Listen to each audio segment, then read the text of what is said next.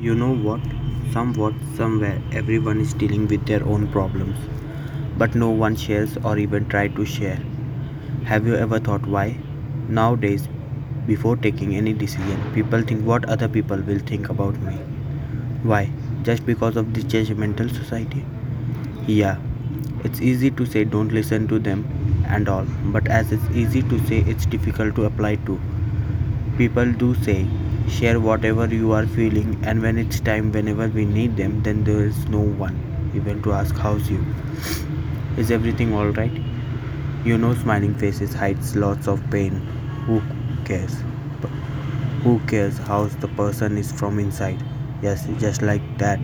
People judge by looks, and you know, not everyone who is beautiful is good in behavior too.